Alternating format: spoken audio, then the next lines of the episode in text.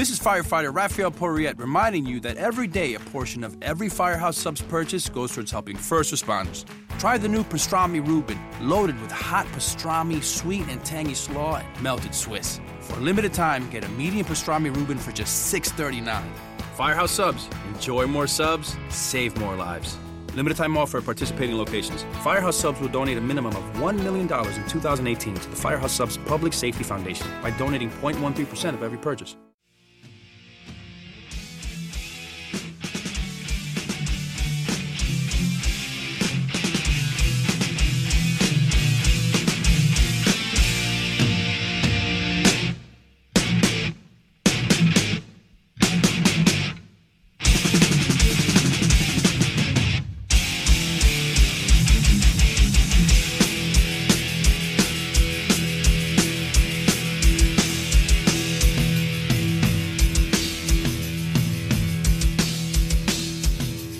Cannot possibly do two things at once, especially doing a podcast. That is Yeah, I. I've turned off all my messages. I cannot do it. I try, but I can't. Uh, so anyway, my name is Jesse Starcher. You, this is source material, and tonight, this evening, tonight, this evening, tonight, tonight, this evening, tonight, this evening, uh, t- tonight, we are going to be. Tonight, my wife has a hairy ting, a hairy ting.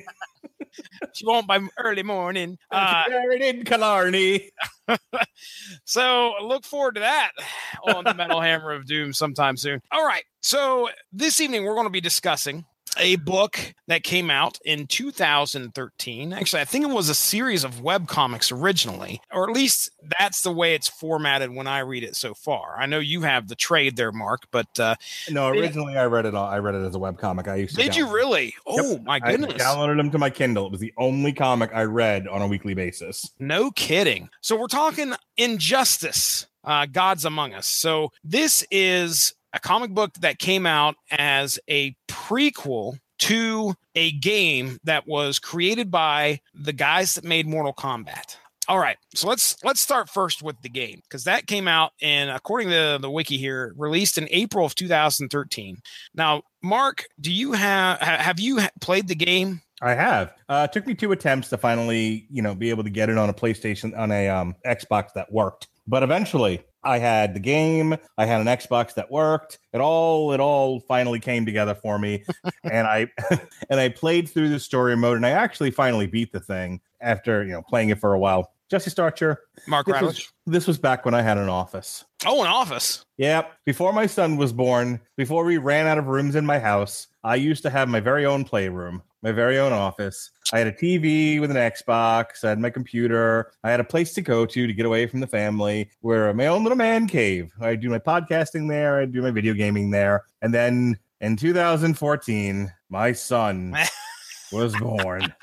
and I lost my room. I lost my my office. Now I gotta ask, what happened? Did it become like a toy room, or or No, what it became his room. We only have like a three bedroom Oh, house. okay, all right. So that it was actually And this made is into a bedroom. yeah, and this was Florida. We don't have basements in Florida. A basement in Florida means you're swimming with the alligators.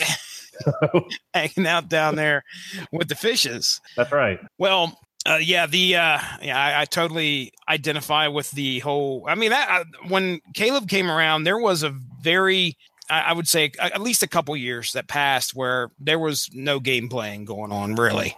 Um, I think maybe for you know while Caleb couldn't crawl around, uh, I, I played a little bit. I remember playing Modern Warfare 2 when he was a baby, and then shortly after that, as soon as he was able to crawl around, it was like, okay, all cords, all game systems are now going to be put up. Yeah. Uh, and then, of course, he got older, and I gave him a little bit of a taste of a game, and then it was, uh, you know, uh, Daddy, I want to play, I want to play, I want to play. And of course, to to to this day, he's eight years old now, and he wants to play video games a lot.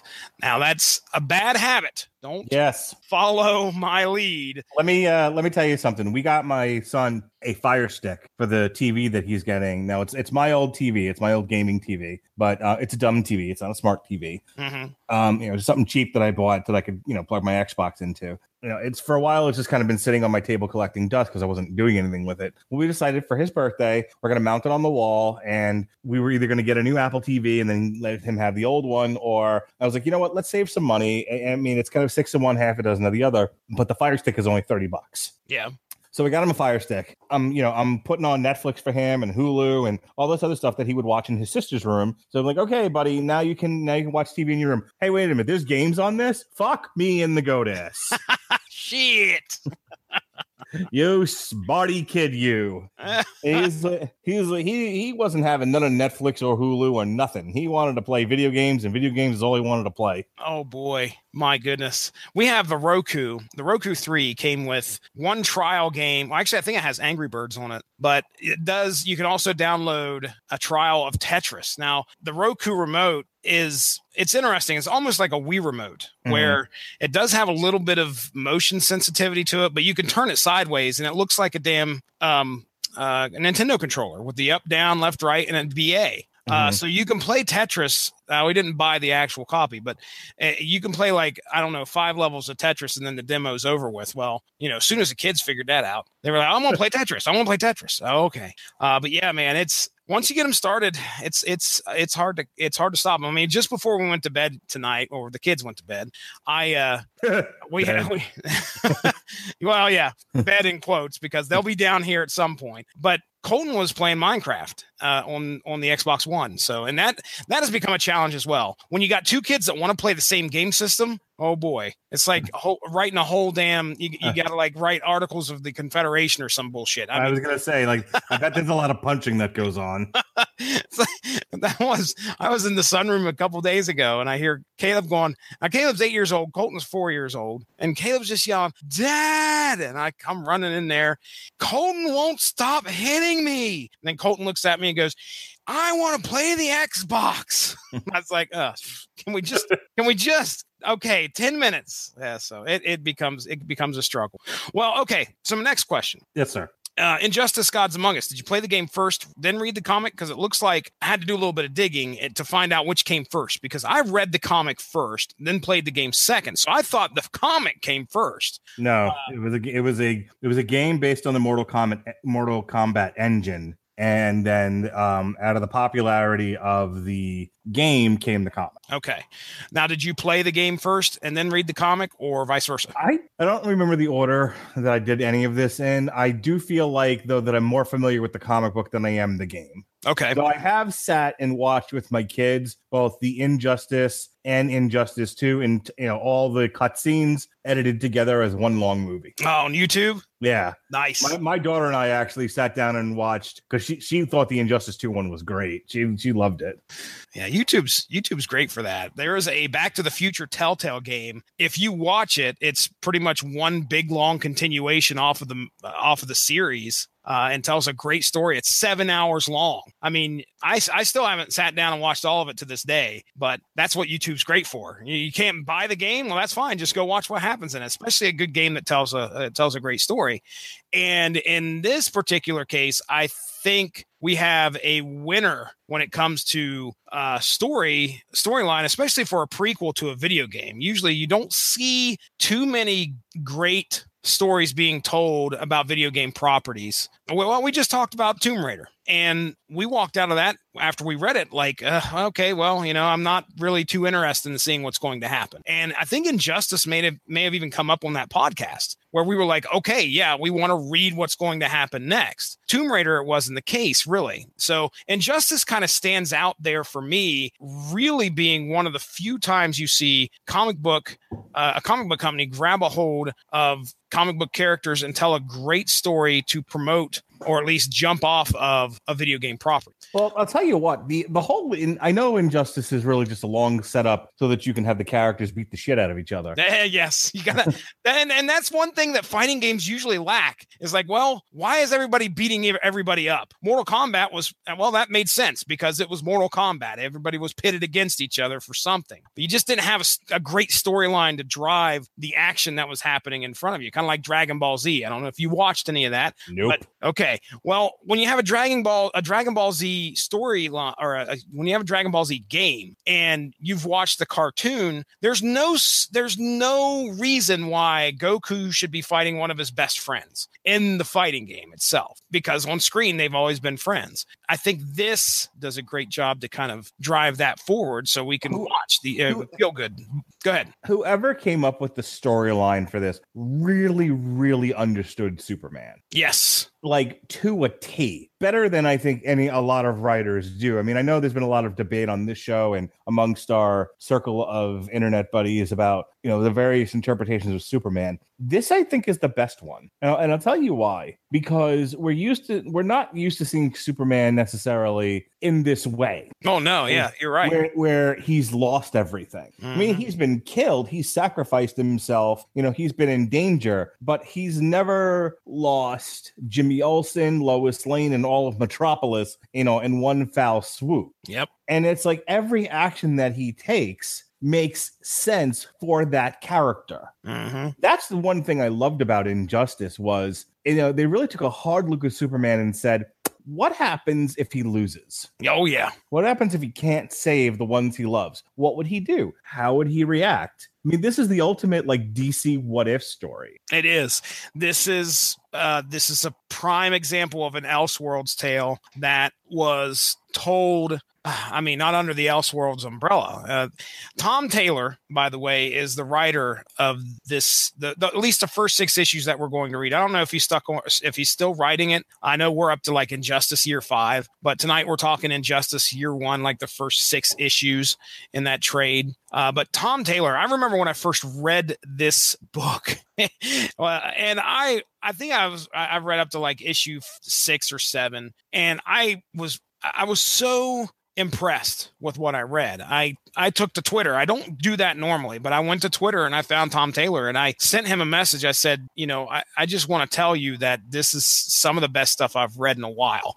And it's not, you know, it's not like superbly well written stuff to where, uh, you know, it's going to put Alan Moore on a run for his money just like you said, this is somebody who understands the character and understands the environment in which he's got to try and give us a basis of a fighting game. Not only that, but a fighting game that is made by the creators of Mortal Kombat. So you know there's going to be blood, you know there's going to be guts, there's going to be most likely fatalities.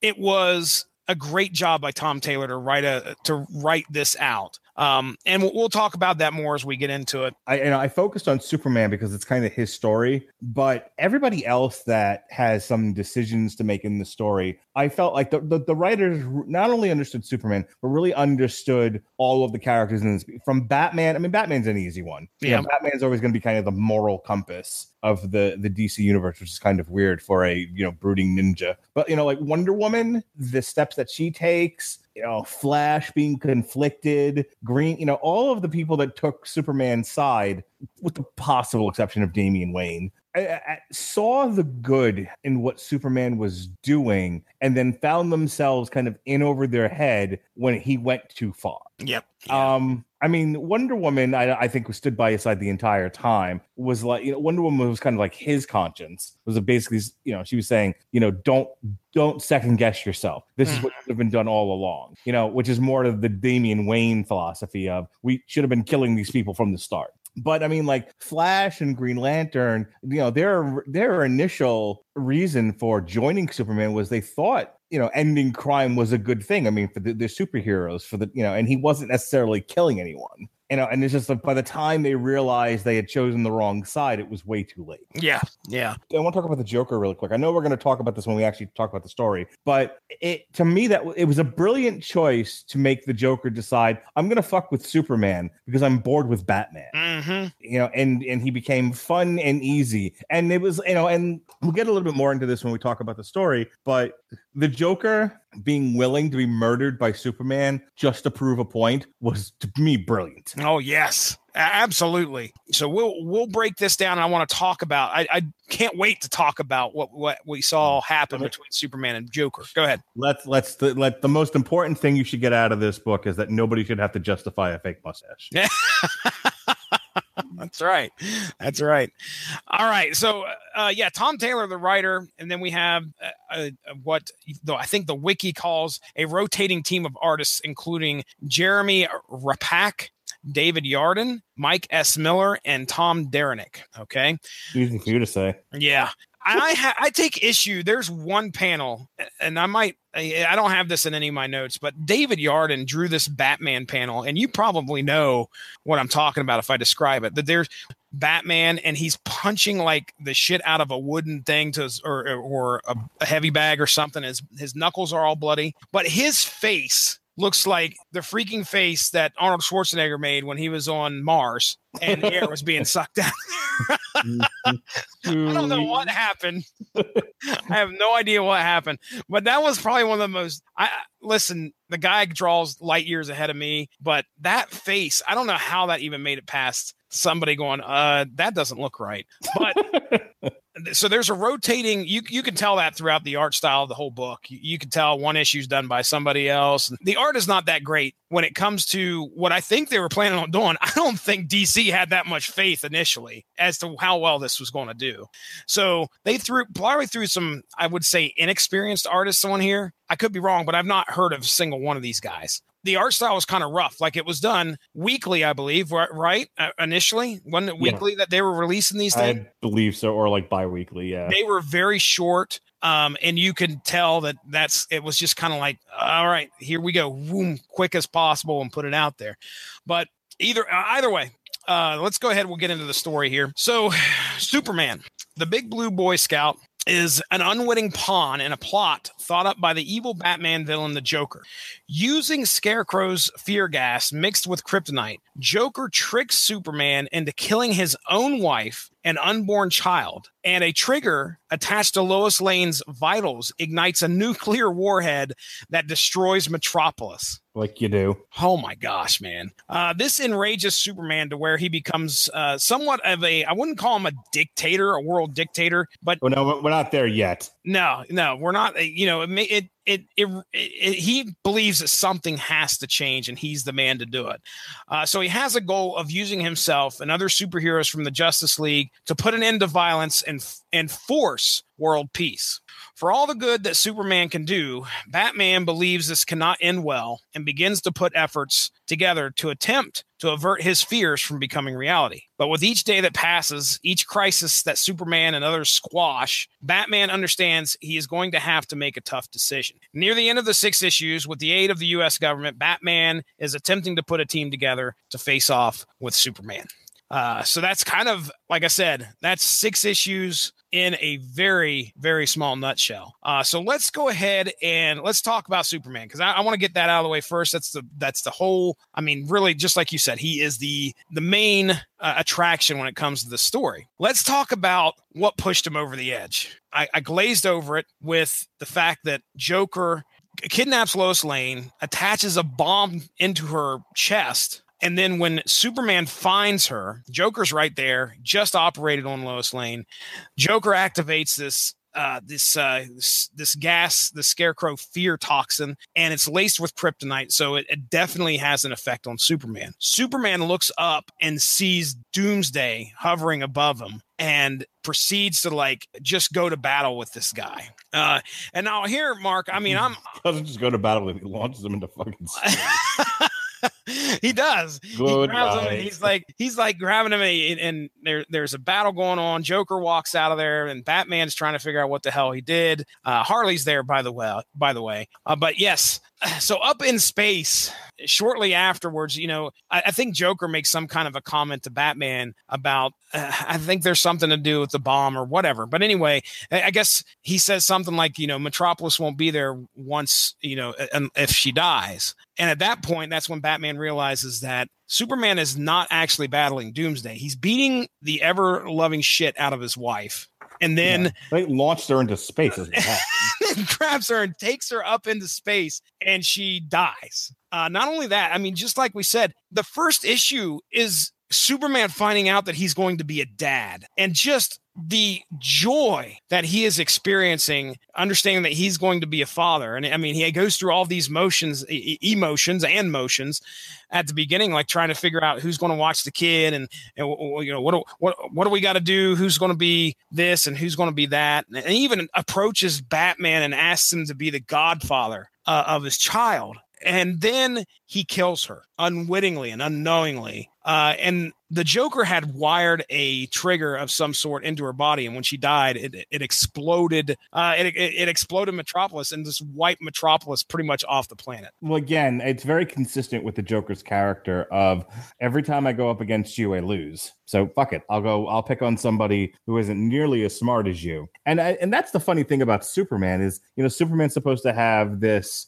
genius level intellect by by virtue of being a, a Kryptonian, you know, because things so, come so easy to him. He doesn't have to worry. there are certain things that that teach you and educate you in life, you know, in as far as you know, you learn not to touch a hot stove, right? There, there's just some uh, experiential uh, events in your life that teach you that Superman really hasn't had to go through because he's invulnerable. Mm-hmm and he's used to just being able to solve things by punching through them. You know, when when you look at the, the byline on uh, Batman, it's always the world's greatest detective. And where did he? When you think about the origins of Batman and Superman, not their storybook origins, but I mean their their print origins. Batman was a character of detective comics before they made him a ninja and all this other nonsense. yeah. You know, Batman was a guy uh, who, you know, would hide in the shadows and solve mysteries. Uh, he's evolved from there, but uh, to a degree, that's still that's still kind of his shtick. Superman came out of action comics. He was stopping bank robberies.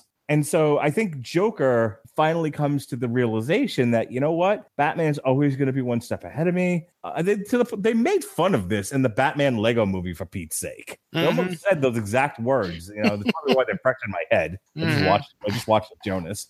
But you know, Joker got tired of being of not being able to outwit Batman. But then he takes on this dullard you know, and he manipulates him into doing exactly what he wanted him to. Your heart breaks for Superman on the one hand. On the other hand, you're like, wow, you're an idiot.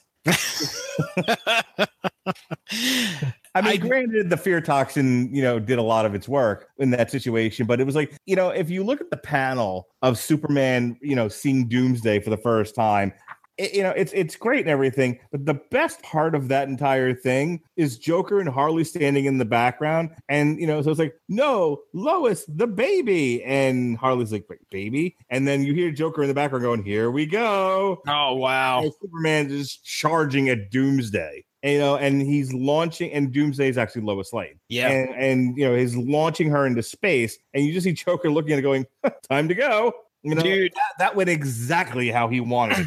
I think the the first shocking moment of this book was the reveal of what he did to his wife. Mm-hmm. well, I mean, when he finds out that that's Lois, I knew right here that I was reading a book that I was, you know, I was probably going to enjoy, just because. Okay, that took me by surprise. Good job. If this if this stay if this keeps up, then uh, we're this is going to be a story I like, and it doesn't let off after this. well, here, the panel goes like this, and then two hearts coming from one person. It's Lois. And you see. Uh. Superman, you know, she's just floating out there in space, freezing and dying. And then there's, you know, Superman mouth agape. And he's like, and then again, in the next page, it's Lois and then the continuation of his thought bubble stop beating and then the warhead goes off and the joker goes boom oh. and metropolis goes up in smoke and it's so funny because the next panel you see them all you, you, see them all just sort of standing there helpless and you know and and harley's leaning on joker like oh isn't it beautiful and i can't remember if it's there or if it's shortly before that when Joker like looks at Batman and says, "Did you know she was pregnant?" And I mean, I was like, "Fucking ass." Mm-hmm. I mean, you hate the Joker at that point. You right. hate him just for what happened there. Um, okay, so that's that's moment number one uh, with Superman there. Now, the next moment is clearly when uh, I, think I don't know if that happens in the next issue or the issue after that, but it happens in issue two. I got issue two in front of me. where uh, now I think Batman's got um Batman's got the Joker at like Arkham or he's got him somewhere. He's got him detained and he's sitting there talking to him about what was going on. And Superman has decided after grieving uh w- over his slain wife that he needs to talk to the Joker. Well, not exactly. He's not exactly going to talk to Hang on, I got I got to read this because it's so good. I mean, the, the it's it's a sad shame that the Joker doesn't last long in this story because he's so great. Yeah. Okay, what do you? Someone took it all away from you once too, didn't they, bats? And look what you became an all punching, all kicking little ball of angst. What do you think Superman will become? He's a god who has deluded himself into believing he's a man. What will he turn into? And then Batman, you know, naively maybe says, There are some things even you can't corrupt, Joker. At which point, at which point Superman flies in through the wall. and Joker, who's the smartest being out of all of them, goes, ha, You're Patsy, you're so cute. And then he goes on and says, You honestly think your friend will still be fun to play with? He will grieve, but he will stay one of the best men I know. Meanwhile, Superman's like throwing a table. No, I think it's going to be a whole lot funnier than that. At which point, Superman fucking Temple of Dooms him. Sticks his hand straight up through his chest. Mhm. dude right here where you were talking about batman and, and what he was saying like no this is you know he's better than that. Superman's better than that. He's not going to he's not going to go to the extreme you think he's going to go to. That is the collective thought of everybody that's read a superman comic for years He's incorruptible. decades. He is incorruptible. He is somebody that will. He's infallible. Nobody. He's not going to take a life. That's not Superman. He's too much of a boy scout to do something like that. The Joker did it. the Joker fucking did it, and he Because- did it. He did the, it. Jo- the Joker sees into men's souls. That's his whole thing. It's like he doesn't. The Joker doesn't necessarily have a superpower, but he's so smart, and and it's all and it doesn't matter what happens to him. So that was part of the, what was great about Heath Ledger's portrayal of the Joker and the way that he was written in The Dark Knight. It's like it doesn't matter what you do to me. This is about what this is about what I'm doing to you Yeah. this is about corrupting Harvey. You know, that was the that you know that was what the movie was about. It was you know, can we take this white knight and bring him down to our level? That literally says that in the movie. You know, and now it's the same concept here in Injustice. It's here is this man who stands upon a hill. You know, he's he's the the symbol of truth, justice, and the American way. What if I? What if he's not though? What if deep inside there's this thing that within him that if you let it out becomes this monster you know let's see so let so let me go about all the machinations of letting out the monster and let's see what the monster does. That's one of the things i love about the joker why like i'm really obsessed with his character because like this is this is a guy who like this isn't about robbing banks but this isn't about baby darkseid either and collapsing the universe and all that stuff. This is seeing what will people do. What will you do if i tweak your nipple? Yeah. what will you what will you do if i tickle your sack a little bit? You know? How are you gonna react you know and he's and he's willing to take whatever comeuppance comes his way just to see what you'll do i love that about him Yeah. Ruthless. Ruthless, chaotic. That's the Joker all over. And he's finally pushed Superman to the brink. And Superman, he didn't just fall over it, he fucking jumped off. And, and did he he's a man unhinged at this point. I mean, he's not going through. I mean, if he was a man unhinged, I guess I would say he would be ripping the Joker clean apart. But putting a man, putting your hand through a man's chest is is close enough. I, I think it really. Like the next issue, I, I believe, is where Superman is surrounded by a bunch of TVs, and he it's it's has to be like shortly thereafter. If it's not thereafter, it's like two or three days after because he's got stubble on his face. But one thing you know for certain is that he hasn't he hasn't even showered Mm. because he's got the blood is still stained on his arm from the Joker. And he's just laying there, and uh, he's probably in mourning, uh, and he's trying to figure out what the fuck he just did, uh, and how, what he's going to do from here on out. And I think that's the the next point I want to get to which is what made him to decide to pretty much become a savior of all to all humanity.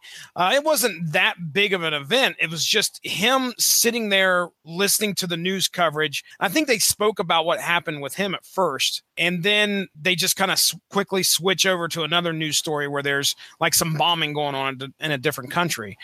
And it's like something clicks in him right there. And he decides to get up and he flies off and he stops this dictator from uh, bombing his, his own citizens. Uh, and he says, no more. That's not going to happen. You know what I was thinking about as you were describing it? I was thinking about Iron Man. So Iron Man sort of lives in this world where he's selling weapons and he's making money and he's banging broads. And, it, you know, it's the life of Riley. And then he gets captured and he has to fight his way out and he builds the Iron Man suit. But, you know, once he perfects the Iron Man suit, what does he do? He immediately goes into like a war zone and just decides just unilaterally he's going to stop it. Yeah you know, and doesn't think about, you know, thinks he's doing a great thing, but never thinks about the greater consequence of interfering in somebody else's war and somebody else's fight. You know, and for a while there, I don't know if it's that. If I, I know in um, Dawn of Justice, they make a point of saying that you know Superman interfered in what was going on in Africa, and then he leaves, and the warlord slaughtered everybody. And it was you know it was like he doesn't you know and so the, that's one of the things I, I, liked about dawn of justice. You know the, they asked the question when superman interferes in the affairs of, of others with naively thinking he's doing universal good but not being there for the consequences of his actions when he finally leaves and you know and and there's something to fill that void. I mean, it's it's I don't I don't want to get off too much on a tangent here, but you know, we took down Saddam Hussein and never really thought about what was going to replace him. Yeah, the default problem with Superman being all invulnerable, whatever, super speed, whatever, he's one person. Mm-hmm. So he shows up, does his, you know, does his civic duty by saving some people, but when he leaves to go do take care of the other 20 things that day, there's a vacuum that has to be filled, and usually the people who are already in power just go back to doing exactly what they were doing. Yep. When so, the bombs stop dropping, people come out of their holes and resume what they were doing before you started dropping bombs from drones. Yeah. They fly over, they fly over. they, they, they, fly over, they fly over. But it's so true to his character, though, isn't it? You know, I have to do something. I'm an all powerful, all seeing, all knowing God, and yet I couldn't stop myself from murdering my own wife and my unborn child and blowing up my city. I, I have to do something. I mean, when you think about some horrible things that have happened to you, and you have that anxious feeling of not being able to sit in your own skin, and all you want to do is run, you want to do something, you know, yeah. whether yeah, if you've had that ever, if you've ever had that feeling before, now imagine you're Superman. Mm-hmm. You can fly anywhere, you can do anything. Imagine what kind of chaos you're going to cause. And not only that, you you are trying to come to terms and you want to do something to make up for the horrible thing that you just did to your wife and unborn child you know you you you have that you have that drive to be like okay uh, he undoubtedly feels horribly guilty about what happened, even though he wasn't in control. He had no idea what he was doing. Yeah, this is a bad day. This is a bad day. And now he wants to try and make up for what he did. And I, you know, I totally say, okay, well, yeah, he's he's fucking Superman. He he should be able to go and and save everybody. That's what you want to see. You want to see him save everybody, the multitudes of people, because he has the power to do that. And again, this person understands Tom Taylor understands the the power that Superman has and the, the his guilt-ridden soul and the intent to want to do good. Put those three things together, this is exactly where Superman would be. He would be saying, "Okay, I've got to go change the world. I have to do something to make things better." I'm still clearly on board. Nothing nothing that has been written about Superman has made me go, "Okay, he is not going to act like that." Because I put myself in his shoes. I'm I'm not invulnerable. I'm I, you know I don't have super speed. I don't have laser vision, but I understand the human emotion this guy's going through. That makes the story all that more better. Now the the next little thing I want to talk about just real quick in regards to Superman uh, is uh, it's a small event, but it's an, an it's an event nonetheless that puts Superman at odds with our own government. I think it's the Mirror Master. I'm just going to, I believe it's the Mirror Master is tasked mm-hmm. with uh, going and kidnapping his parents. Uh, his parents. Yeah. Now, I, I was going to say, I think Jonathan's still alive in this yes. universe, yes. by the way.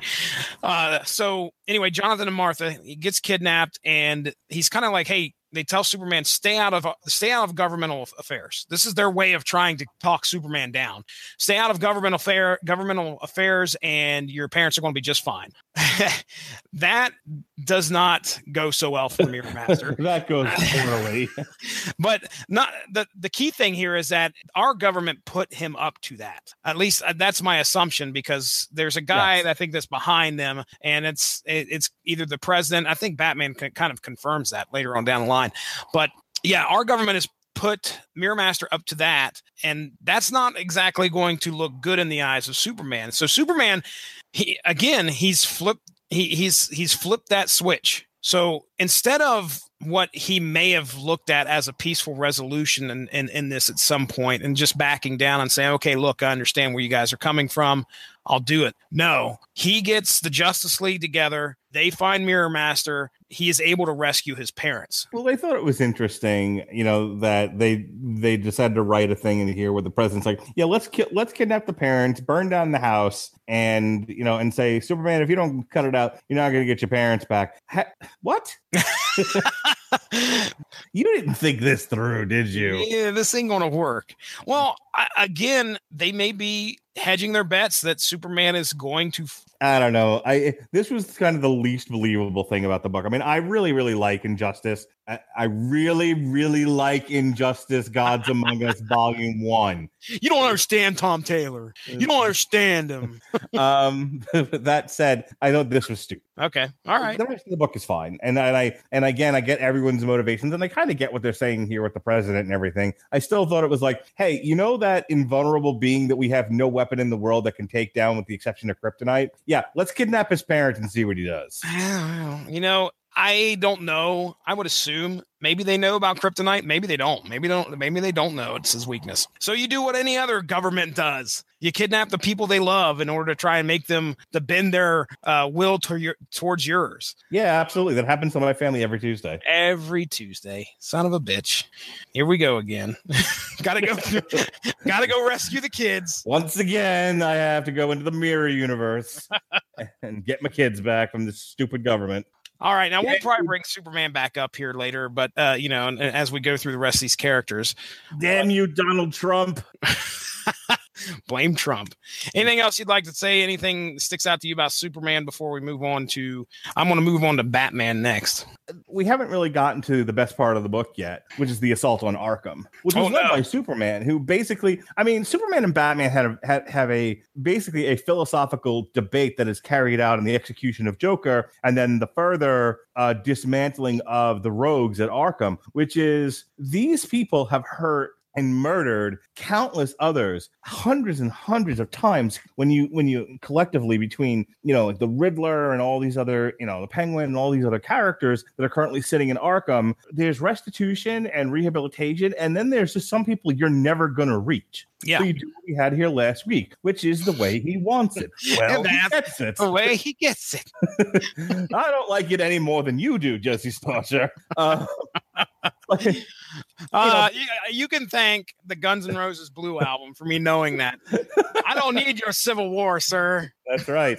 Speaking of which, but again, you you know you have Superman who's like, look, we allowed these people to live, and we hoped that we could be a city on a hill and not just punish people, but rehabilitate them. And all they've done is kill people, and now they've killed someone who's close to me. Not to mention blown up an entire city. The they have to go we're done with this. And Batman's yeah. like, no, that's wrong. It's a very liberal versus conservative argument because you hear that all the time. You know, you have half half of the people in this country going, you know, death penalty and life imprisonment, and don't give them anything, and you know, and, and on, on, on from one range to another, you have people in this country who would very much, because as long as it's not happening to them, think that like criminals should be tortured. Like, yeah, I mean, that's that's that's our country for you. You know, there are people in this country who absolutely think, you know, that Superman is right in how he's thinking, which is the brilliance of this story. Exactly. that you as a human being, you as a modern somebody in 2018, can absolutely see Superman's point of view. There are people who's like, yeah, Batman's the villain in Injustice. it's Batman and his stupid liberal naivete that allowed the Joker to murder Lois Lane and everybody in Metropolis.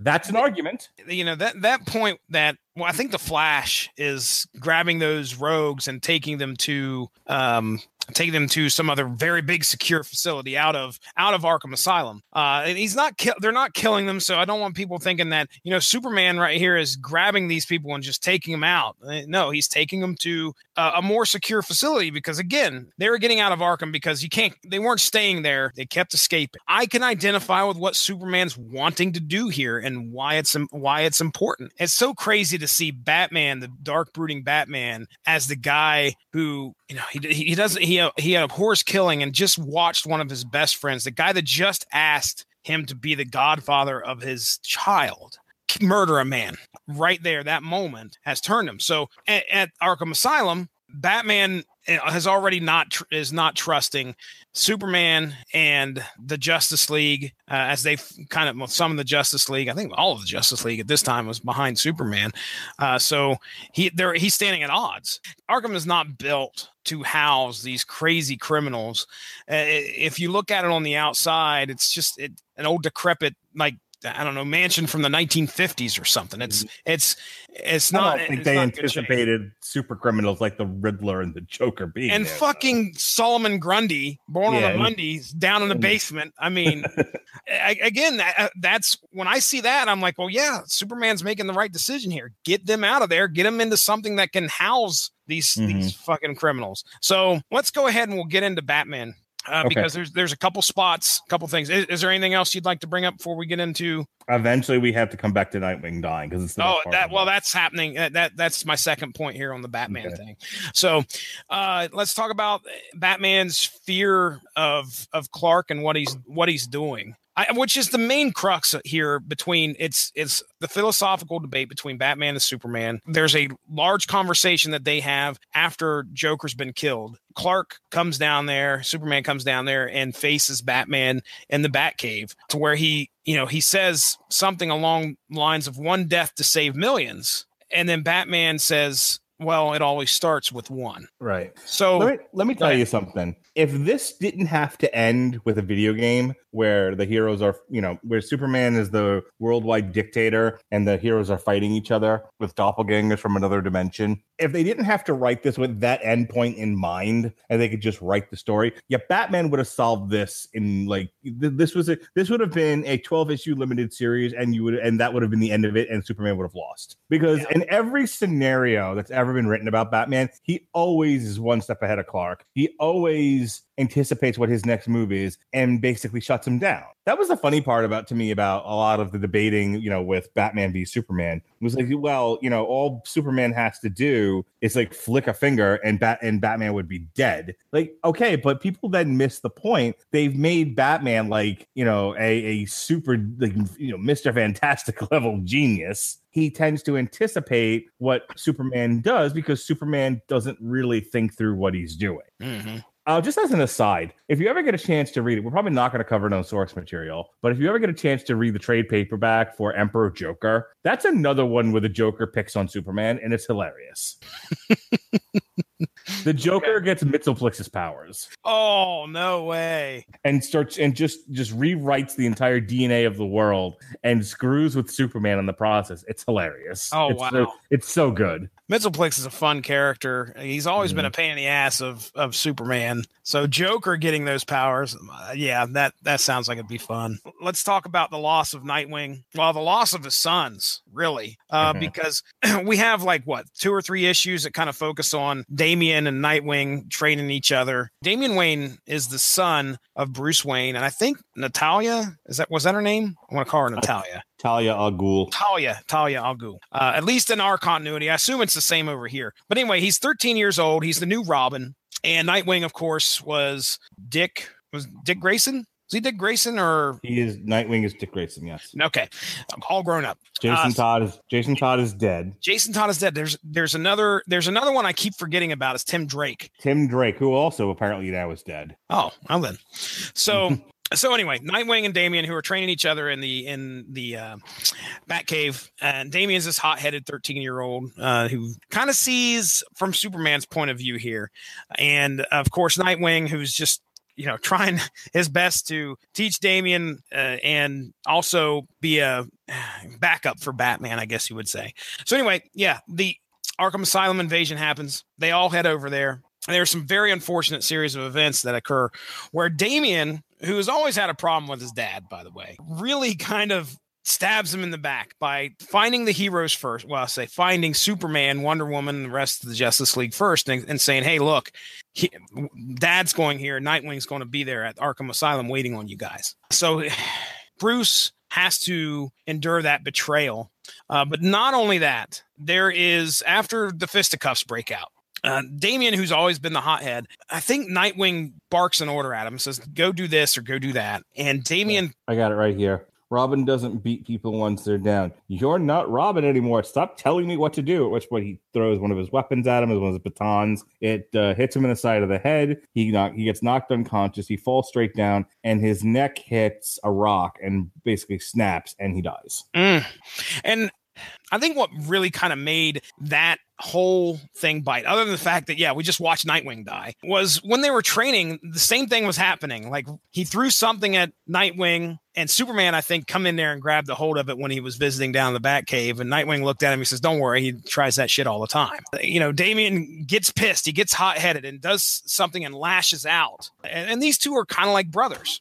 Not only that, these are kind of like Batman's sons. His real son and Nightwing grew up under the tutelage of Batman as Robin. So for that to happen in front of Batman has to be just tragic uh, for him to try and deal with the fact that he watches his own son unintentionally, completely unintentionally murder his other son. Uh, now, I don't know if this comes up later on down the line in the series. It may, I don't know, but it's again, it's another one of those shocking moments where you're like, oh, we just lost Nightwing. And well, that whole thing with Batman, I mean, th- those panels, you know, where he's he's cradling Nightwing in his arms and he's walking out the door with him, and on the one side is all the criminals. Just no one's fucking with Batman at this point. Everyone's like, everyone realizes the weight of what's just happened. Mm-hmm you know, Batman's favorite son was just accidentally killed by his biological son. Whoops and nobody is pressing Batman at this point. I mean, like uh, that, that was one of the things I wanted to say about this about year one of Injustice. You know, Superman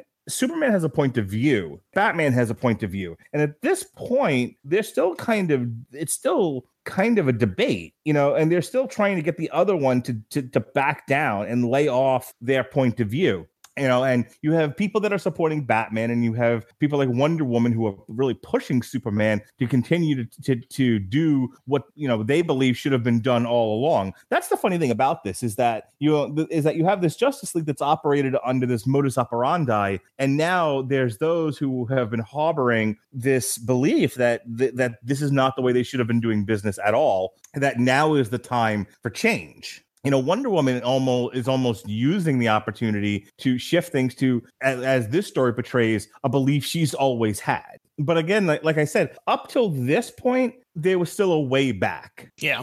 The, you know there was there was still this idea that we can what we can put the uh the genie back in the bottle again. Then dick grayson dies and it's kind of like nope there's no turning back now. Superman kind of says because of your actions batman the joker lived long enough to fuck with me and my family and my city and took and take it all away. And now batman is saying because of your actions clark because of your actions superman um my son is dead. Mm-hmm. And at this point, too much has happened for either one of them to really turn back and say, we can fix this. Yeah. I didn't have it written down here to cover, but there is a one of the shorts about Catwoman, because every once in a while they'll throw in like a focus, like you were talking about with Flash. Mhm.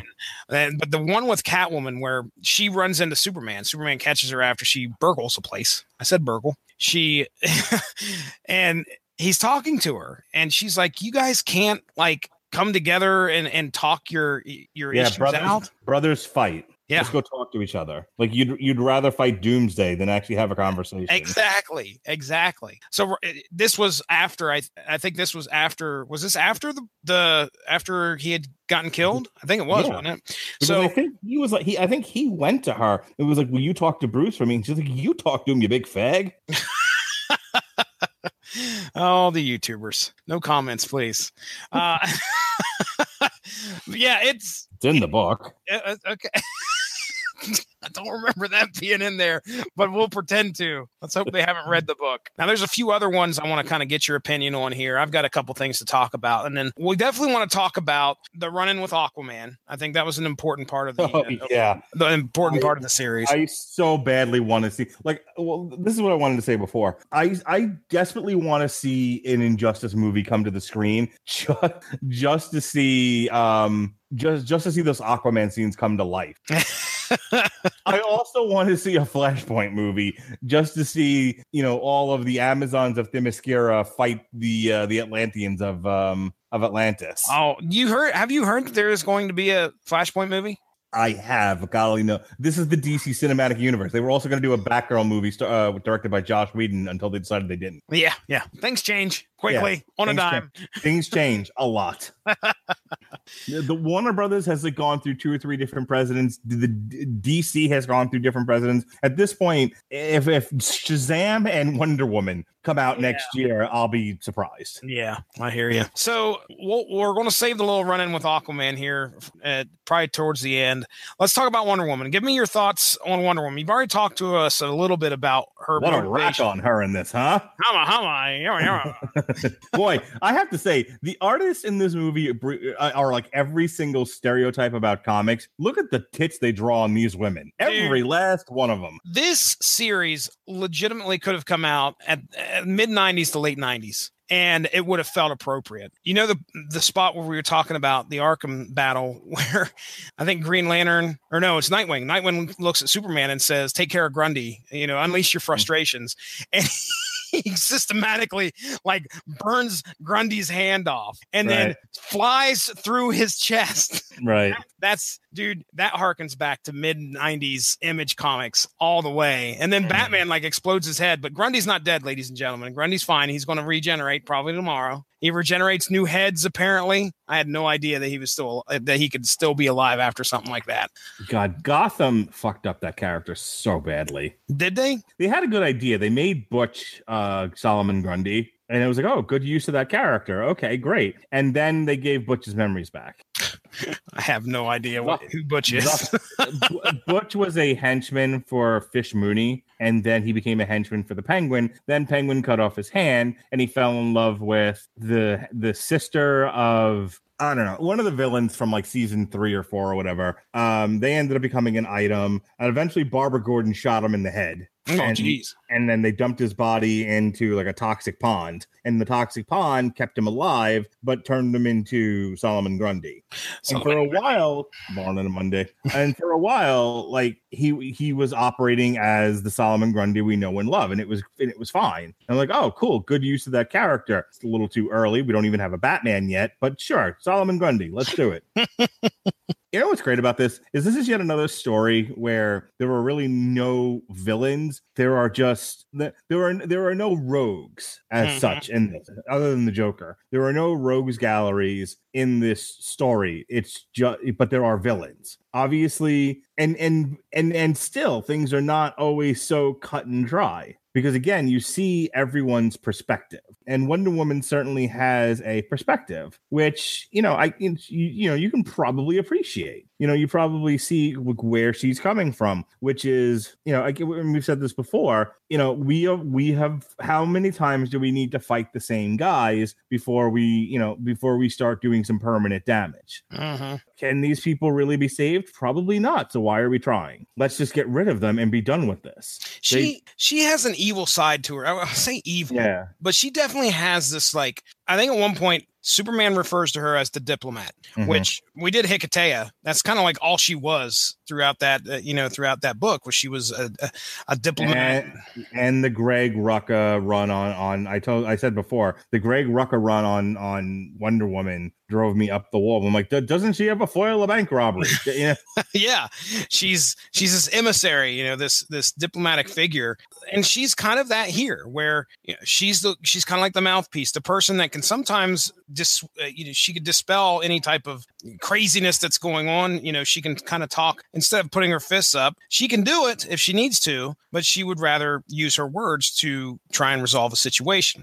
use your Usually. words. Use your words words. the thing is there is a side to her that's explored through this series, or at least these six issues, I think there was one point where you know they they they talk about her love for Superman because she loves she has a uh, you know a, a deep affection for Oh. Superman. She loves Superman. She wants to have ten thousand of his babies. ten a thousand of Hmm. them. she loves him. There's a there's a story, a short where she's talking to Ares, uh, god of war, and that comes up. There, Ares fears the union between Superman and Wonder Woman, and what the offspring would be like. I would assume they would just become this, pardon the pun, but power couple.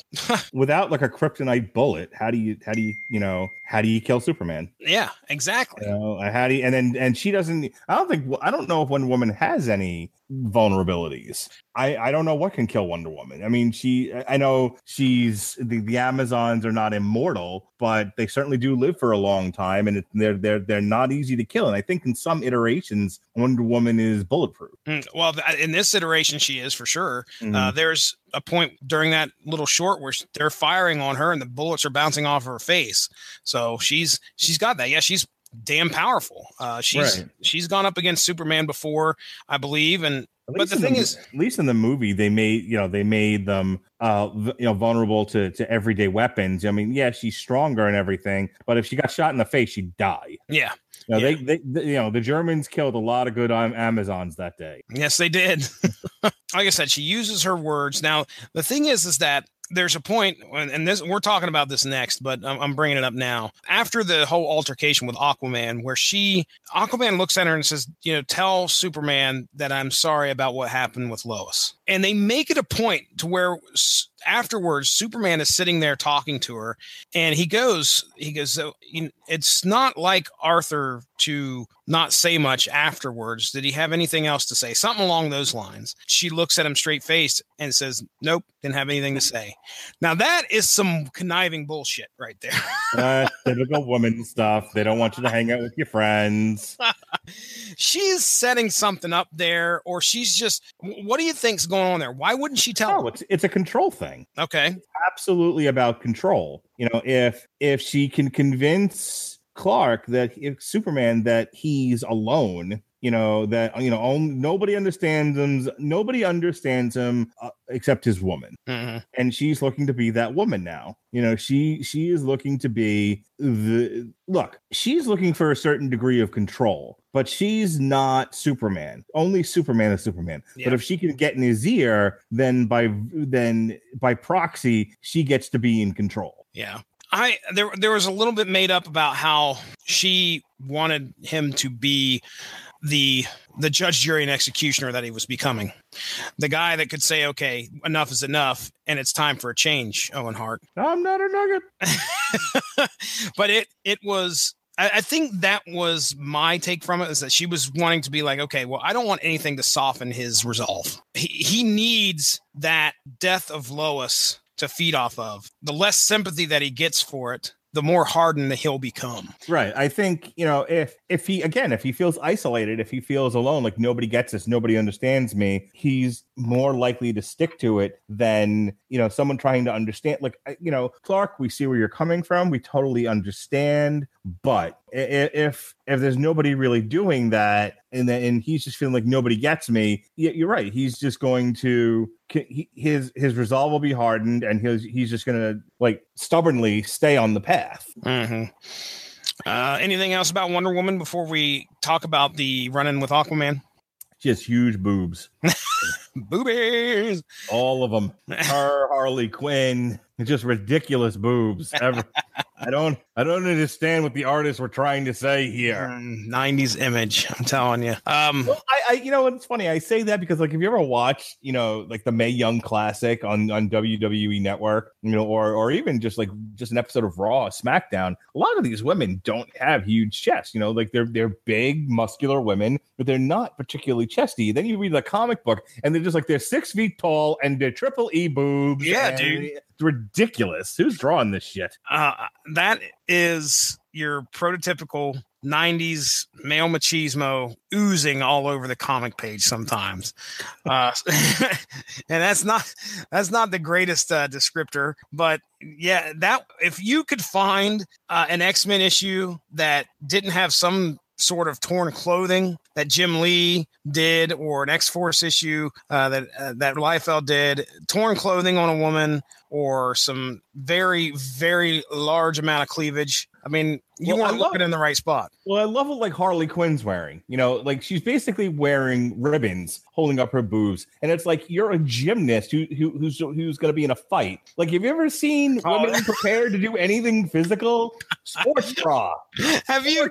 bra. I just think about of Wonder Woman when she's, you know, when she's walking through the um. She's she's walking. They're trying to get her some clothes, and the whole point is so that she'll fit in, you know, be inconspicuous while walking around London until she get get to where they need to be. And she's like, and she's not getting that, so she thinks like they're there to buy like you know armor or whatever. And she's like, "How do you fight in this?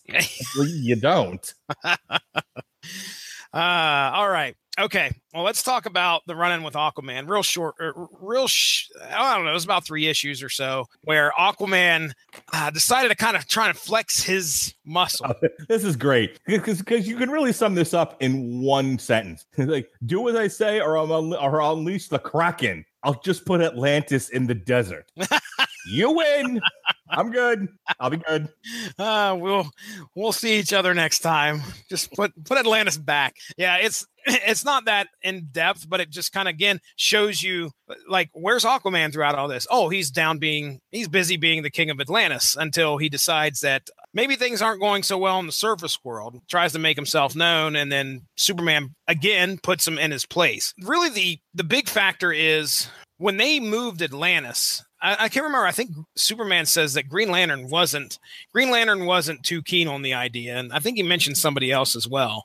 Hmm. Uh, s- so it's another it's another kind of cog in the wheel to show you that a lot of people aren't as pleased with the actions that Superman is taking. Removing a city from the bottom of the sea, people who live in water and putting it in the desert. Now, granted, there was a dome over it, so the people in it's not like everybody died, ladies and gentlemen right. you know he but he still did it to prove a point and that uh, didn't sit well with a, a lot of the people a lot of the members of the Justice. I think league what he needed to do was go down there, uh, use his heat ray, just zap everybody. The next frame, you just see him eating fish and chips.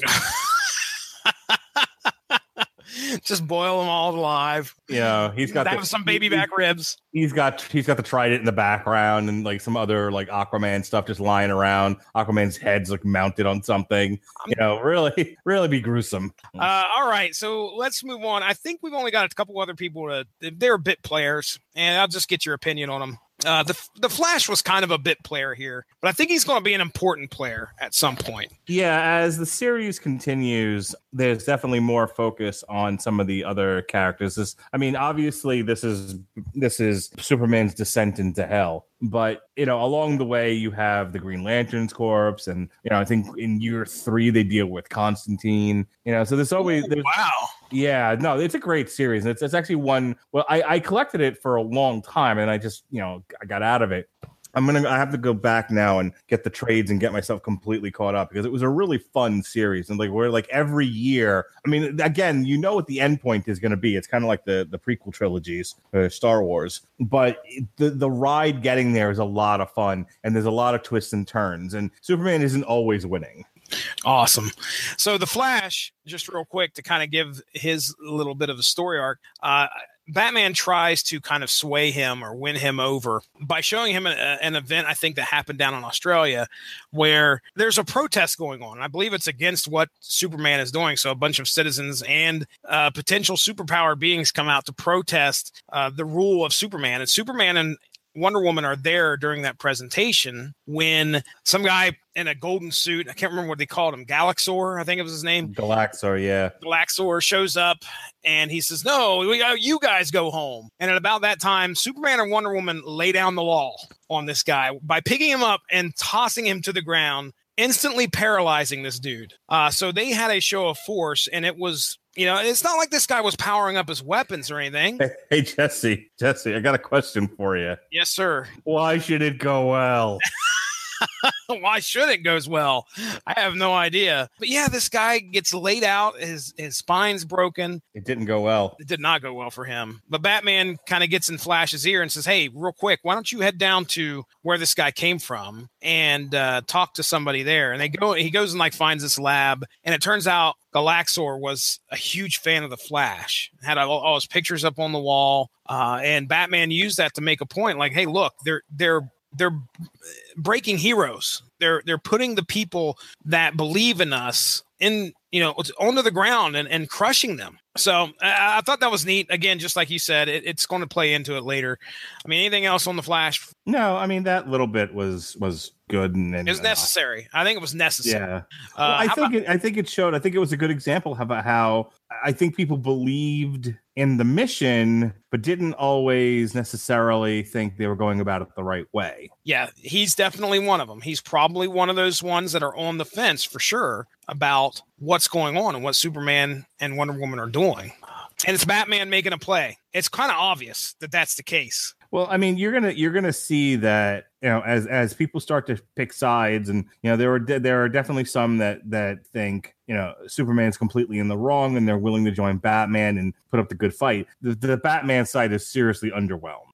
yeah, at the, at or the end of this, overwhelmed or rather underwhelming. yeah, at the end of this, I remember they were like checking out some other possible recruits. The most powerful of them was the Atom. Yeah. Um, but I mean, he had the Huntress there, I believe. He had Batgirl. I'm like, man, not not too many of those guys are going to last a few minutes against uh, some of these guys. But Batman, you never can underestimate him. You cannot That's the thing. underestimate. It's him. like again, it's what he lacks in the ability to produce brute force. He makes up for in being able to outthink you. Yeah. All right, last one. Uh, and again, it's another bit player, uh, but bit players, if you will. Green Arrow and Harley. What, what's your thought? Oh, this was adorable. it was, Uh, wasn't it? You know, first of all, I, and, and again, this this goes without saying. Nobody, nobody should have to justify a fake mustache. it's uh it's good stuff. I mean, I know Harley Quinn, you know, the character gets a lot of shit from people for being basically like this this sex puppet, you know, the- the kind of figure, and it's like, oh god, you know, so Harley Quinn is chick Deadpool but at this point. That's what a lot of people say. There's just like, you know, she's she's overused and overblown. You know, what started out as a fun little side character for the Joker, sidekick for the Joker, has just become this cosplay phenomenon Mhm. you know, for girls of- Over-sexualized. over sexualized for girls of all shapes and sizes to throw on a corset and get a little crazy. but I really enjoy the Harley Quinn character. I think she's great. You know, I told you one of the favorite books that I've read of last year was the miniseries of Power Girl and um and Harley Quinn, Yeah. or as I like to call it, Boobs Are Us. Um Do you See, I like boobs? Read Power Girl. Um Power, the old Power Girl boob window. That's uh, that's a Yeah. staple in her costume. yeah, very, very fitting for somebody who's going to be fighting people. Harley is an unwitting. She's a villain. She had her hand in what happened to Lois at the beginning. When she found out that Lois was pregnant, I have a strange, sneaking suspicion that she probably wasn't on board for all that. you know I, I- I think with with the way that her and the joker operate is she goes along with his schemes because she loves him and you know he's he's this mad he's this artist basically you know and no, nobody understands him but his woman you know as i said before. And so she she sees the in the joker this sort of like haunted artist. She's willing to go along with his machinations because of it but i think she often finds herself questioning what she's doing. Mhm. you know, she it, she has some difficulties finding finding that balance between making him happy and going along with his crazy ideas and being true to herself. Yeah, yeah. And so, I mean, she loses her significant other after Superman kills him. Uh, she he, she loses the Joker. That's Uh, probably the weakest part of this for me is like the Joker was her everything. Yeah. And and she it, they don't really spend a lot of time with her reaction to it. She should have been like broken and grieving and Yeah, like I would have gone with catatonic. Okay, Her whole reason, true. her whole reason for living is gone. Mr. J. Mr. J. Yeah, and and she ends up finding uh, Oliver Queen, Green Arrow. A strange relationship occurs. I mean, I remember reading some of the issues after this, and I believe they become an item, don't they? Um, I know they they connect in some way. I, Oh, you okay. know, All right. I couldn't yeah. remember if they actually become like a love interest or or, I don't something remember. Okay. I honestly don't remember. well, again, it was a it was. Well, I think he's going to buy it later on. I feel like I, I feel like at some point Green Arrow is going to die. He's going to get killed by one of the heroes. Oh no. Well, you, you can't help but feel for Harley Quinn a little bit. Sorry, spoiler alert. I dude, I can't remember how far I read. I don't think I I think I read the first year maybe or at least a good portion of the first year. Uh, but I I kind of I got into other things after that. Uh, so yeah, I like that little side story, Green Arrow and Harley Quinn. Enjoyed it a good bit, and, and you know it was kind of silly because you know Green Arrow Green Arrow accidentally happens upon the whole thing at Arkham Asylum when he's Mhm. bringing Harley Quinn's ass back to it. right. And then like, she and then she again unwittingly participates in the murder of Nightwing because she's the one that let out all the criminals. oh, that's right. that Gee. led to that fight. Wow. Wow. All right. Well, uh, let's go ahead and give our final thoughts. I don't really have anything else to touch on unless you do. No, I really think we, we covered this pretty well. Look, it's a great story. I wish we I didn't realize when I booked this on the schedule and then bought the trade that the trade only covered the first six issues. I mean, a lot of trades do that, so I shouldn't have been too surprised. So depending on just just don't do what I did. It, it you got to look carefully at the at these trades when you're in the store. There's volumes and then there's years. If you if you look at them and they say the complete year, then that's like all 12 issues or however many issues were in that particular year. It's one complete story from beginning to end. And like, like I said, one year deals with mysticism and Constantine. Another year, another year deals entirely with the Green Lanterns Corps. You know, so we've only done half the year with what we covered tonight because when I bought the trade, I did not realize it was only half the year but you know and the and the whole full year is available in one trade you just gotta not do what i did and pay attention um so uh, so we don't get to see like the beginnings of the revolution um you don't get to see batman you don't get to see superman break batman's back um oh, you're shitting me. That happens. no yeah you- you, really got to finish. Like if you get a chance, just like I don't know if we're ever going to cover the rest of this, but go, go finish. Just on your own, go finish it because that's how it ends. It ends with Superman breaking Batman, Oh, that's so fucking awesome. if I remember correctly. That is see that's that is why I think stories like this could thrive in a in a great environment with good writing. Tom Taylor again does a good job and and that whole breaking of the bat's back is that's that's an homage to comics history. Uh, and it you and it incorporates that into here. That's so great. So, um, so we're doing this for, in case people are wondering, what are we synergizing with this week? Ready Player One. If you're now, if you're listening to us live on Jesse's YouTube channel, Ready Player One comes out this Friday. Um, actually, it might, it might be coming out this Wednesday, if I remember correctly. It might it's like a day early, but we'll be reviewing it a week from this Tuesday on Damn You Hollywood. So we're gonna do an ode to video games all week long. So we'll have this show in its edited format up on the Radulich Broadcasting Network on Spreaker. On Monday, on Tuesday, we'll review uh, Ready Player One. On Wednesday, the Metal Hammer of Doom's getting in the act. We're going to review a power, the very first Power Glove album. So that'll be fun. And then Thursday, assuming Sean isn't in the middle of a Twitch something or other, which is what happened on last Thursday, which is why we did not have it on trial for Tomb Now, let's make sure we clarify. When we say Twitch, we mean the platform Twitch. Uh, that's similar to YouTube, where you can watch people play games, not just like having a seizure or something. No, no, Sean was not.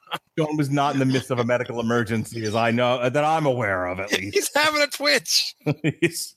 No, Sean. Sean was doing something gaming, and he did not realize that we had something set up for that day. I guess so. No Tomb Raider. That's fine. We move on to the next thing. We will be looking at the old Disney classic, the original Tron, not Tron Legacy, the original Tron Oh boy. and uh, one of us will be prosecuting, one of us will be defending, and then um, that's it for uh, for the week that this airs on the network. This week, if you're listening again, if you're listening live, uh, let's go back to my calendar. If you're listening live, we've got our Pacific Rim review tomorrow. Robert Winfrey comes back. I promise you'll hear both of us this time.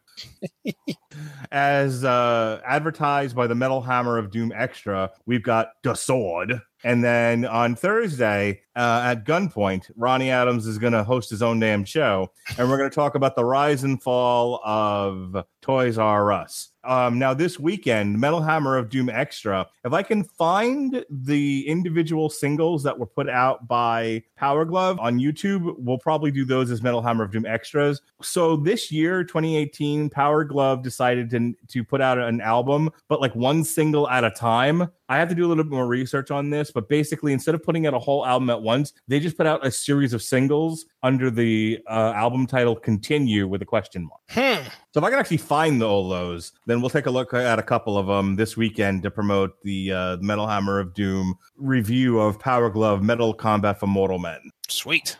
All right. Well, so we've got final thoughts. Your final thoughts and plugs are done. So it's my turn. I'm going to give you my final thoughts on this uh, real quickly, and then we'll get into my plugs. We'll get out of here. Uh, so yes, Injustice. The first six issues of this series are probably some of the most phenomenal uh, comic book uh, experience that I had in quite a while. Uh, there was a time where I I used to grab comics and I'd read them on my phone when I was hanging out upstairs waiting for my son to go to sleep. And this was one of the ones I killed time by reading. Just happened upon it. Now didn't even I don't even know if I knew it was a game because I went into it thinking eh, it's going to be a this this series is going to influence the game. I didn't realize even though it probably said it on the cover of the freaking issue by the makers of Mortal Kombat, uh, based on the video game. But either way, that says a lot. Again, this is a comic book that is that is based off of a video game and it tells a tremendous story. And there is, uh, as I've already said at the beginning, this was a story that was told very well by Tom Taylor. Had me on the edge of my seat with all the twists and the turns and what's going to happen next. Uh, so I would highly recommend if you have not had the chance to read it. Yeah, we've spoiled it, but there's nothing like going through it and reading it uh, and actually watching it unfold in, in, in front of your face because there is the the art to this and the moments that are that accentuate this story are even though I, I, I kind of I didn't exactly give the art high remarks. It gets the point across. It does a good job. Uh, so, so yes, I absolutely would recommend it to somebody if they have the chance. Check it out, especially if you're a fan of the game. You, you want to know what happens before? Grab these books. All right, so as for my plugs, ladies and gentlemen, go give the Radulich in Broadcasting Network Facebook page a like to stay up on top of all the great podcasts that we have to offer. Source Material does have a Facebook page, so if you want to check that out, just type in Source Material up in the search bar. You should be able to find our page pretty easily. I think it goes by the Source Material, or no, leave, Source Material Comics Podcast. Leave those comments, ladies and gentlemen. We love them. Oh, yes. Yes, indeed, ladies and gentlemen. Please do. Let us know what you think. Uh, and I don't think there's any way for me to mute the comments on Facebook. I can delete them. I can delete them. I may very well do so, you jerks. Uh, but no, uh, um, you know, feel free. We, we we put on a we we think we put on a good show here for you. So if you enjoyed yourself, let us know. Uh, other than that. I think that's it. My name's Jesse Starcher. That is Mark Radulich. Thank you all for joining us on our coverage of issues one through six of Injustice Year One. Have a good one.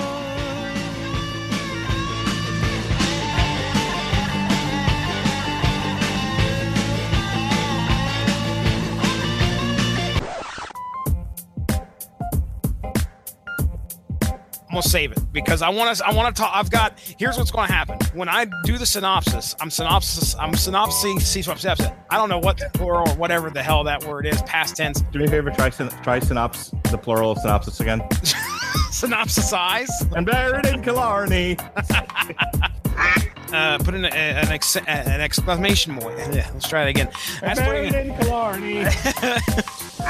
um, and, uh, um, let's see. It's a no, no. Okay. The Phantom Zone's not a nice place. I mean, no. you get turned into a, du- a 2D album cover and you float through space. It's not fun. no, I, I don't want to be an LP. Um, uh, we talked about Iraq. What else do you think about Wonder Woman here? you know, when you first said that, I was just like, yeah, we talked about it. We talked about Iraq like like 20 minutes ago. no. Iraq. Iraq. Got it. Hong Kong, Phooey, and Black Lightning, bitches. Woo! That's jab, jab, jabba, jaws, jabba, jaws. Every Saturday morning on the USA Cartoon Express. He's the greatest shark you ever saw. You ever saw. Yuck, yuck, yuck, yuck, yuck. That's a titty. I'm gonna have to find that on YouTube and send it to you. Although I, I don't hope know we if I have the. Uh, I hope we get lots of comments. oh. Hi, it's Jamie, Progressive number one, number two employee. Leave a message at the. Hey, Jamie, it's me, Jamie. This is your daily pep talk. I know it's been rough going ever since people found out about your a cappella group, Mad Harmony, but you will bounce back. I mean, you're the guy always helping people find coverage options with the Name Your Price tool. It should be you giving me the pep talk. Now get out there, hit that high note, and take Mad Harmony all the way to nationals this year. Sorry, it's pitchy. Progressive Casualty Insurance Company and affiliates. Price and coverage match limited by state law.